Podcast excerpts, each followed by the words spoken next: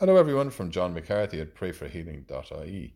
Eddie Stones was a butcher, a Catholic, a businessman, and married with three children.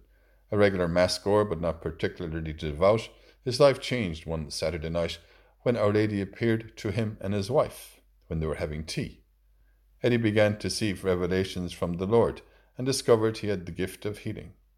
He eventually moved to Clonfert into Emmanuel House, and thousands attended there. The sacraments are administered, and Eddie Stones continues to pray for healing.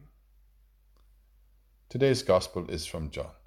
We hear these words of Christ I call you friends because I have made known to you everything I have learned from my Father. You did not choose me, no, I choose you, and I commissioned you to go out and to bear fruit, fruit that will last. And then the Father will give you anything you ask in my name. What I command you is to love one another. We praise you, Lord, for being our friend.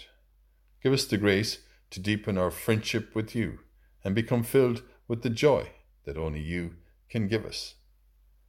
As we pray together and say for one another, Hail Mary, full of grace, the Lord is with thee. Blessed art thou among women, and blessed is the fruit of thy womb, Jesus.